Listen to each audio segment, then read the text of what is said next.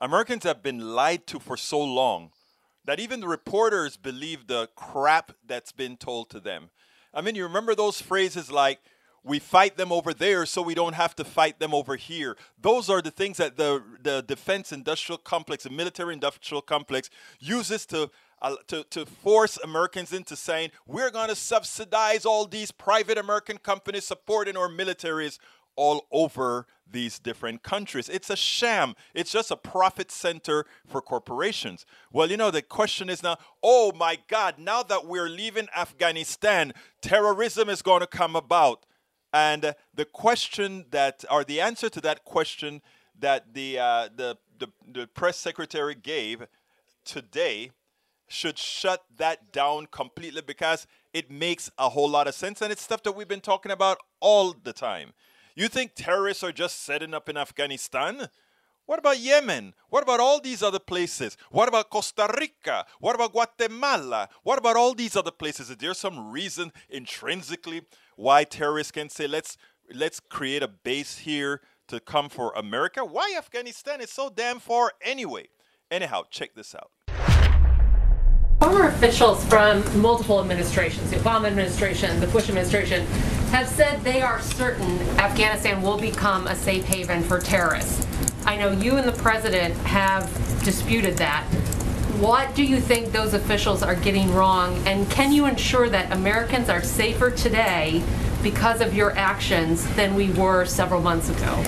I want to be very clear about what our position is. Our position is that we are going to have to deal with the potential threat of terrorism from Afghanistan going forward, just as we have to deal with the potential threat of terrorism in dozens of countries in multiple continents around the world. We have to deal with the threat of terrorism in Yemen and Somalia and Syria. We have to deal with the threat of terrorism across the Islamic Maghreb. We have to deal with Al Qaeda and ISIS K. And we have to do so using a wide variety of tools intelligence capabilities, defense capabilities, and yes, in some cases, the support we can provide to local partners to help them deal with the challenge. And what we have shown is in many of the countries I just mentioned, among others, we have been successful to date in suppressing the terrorist threat to the U.S. homeland in those countries without sustaining a permanent military presence or fighting in a war. And that is what we intend to do with respect to Afghanistan as well. So this is not a question about whether we're clear eyed about the terrorist challenge from Afghanistan. It is about whether the terrorist challenge in 2021 is fundamentally different from the ter- terrorist challenge in 2001. We believe it is fundamentally different, and we need to be postured effectively to deal with the terrorism challenges we find it today as opposed to 20 years ago. So that is the that is the truth.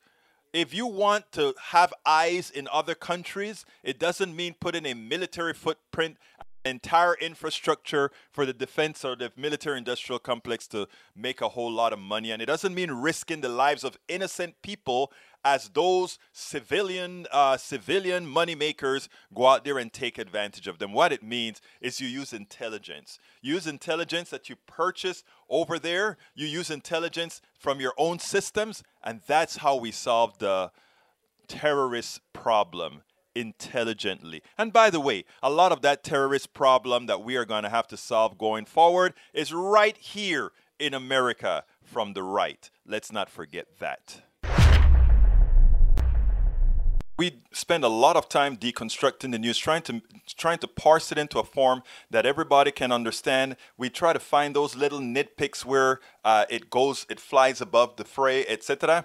If you really like these videos that we do, I want to ask a big favor. Please go ahead. Number one, subscribe to our channel, and number two, please join if you can. Thank you so kindly for watching. Keep watching. Please remember to share. We must populate the entire internet with our progressive message, a message that we know is what most Americans say that they want. So help us, please join.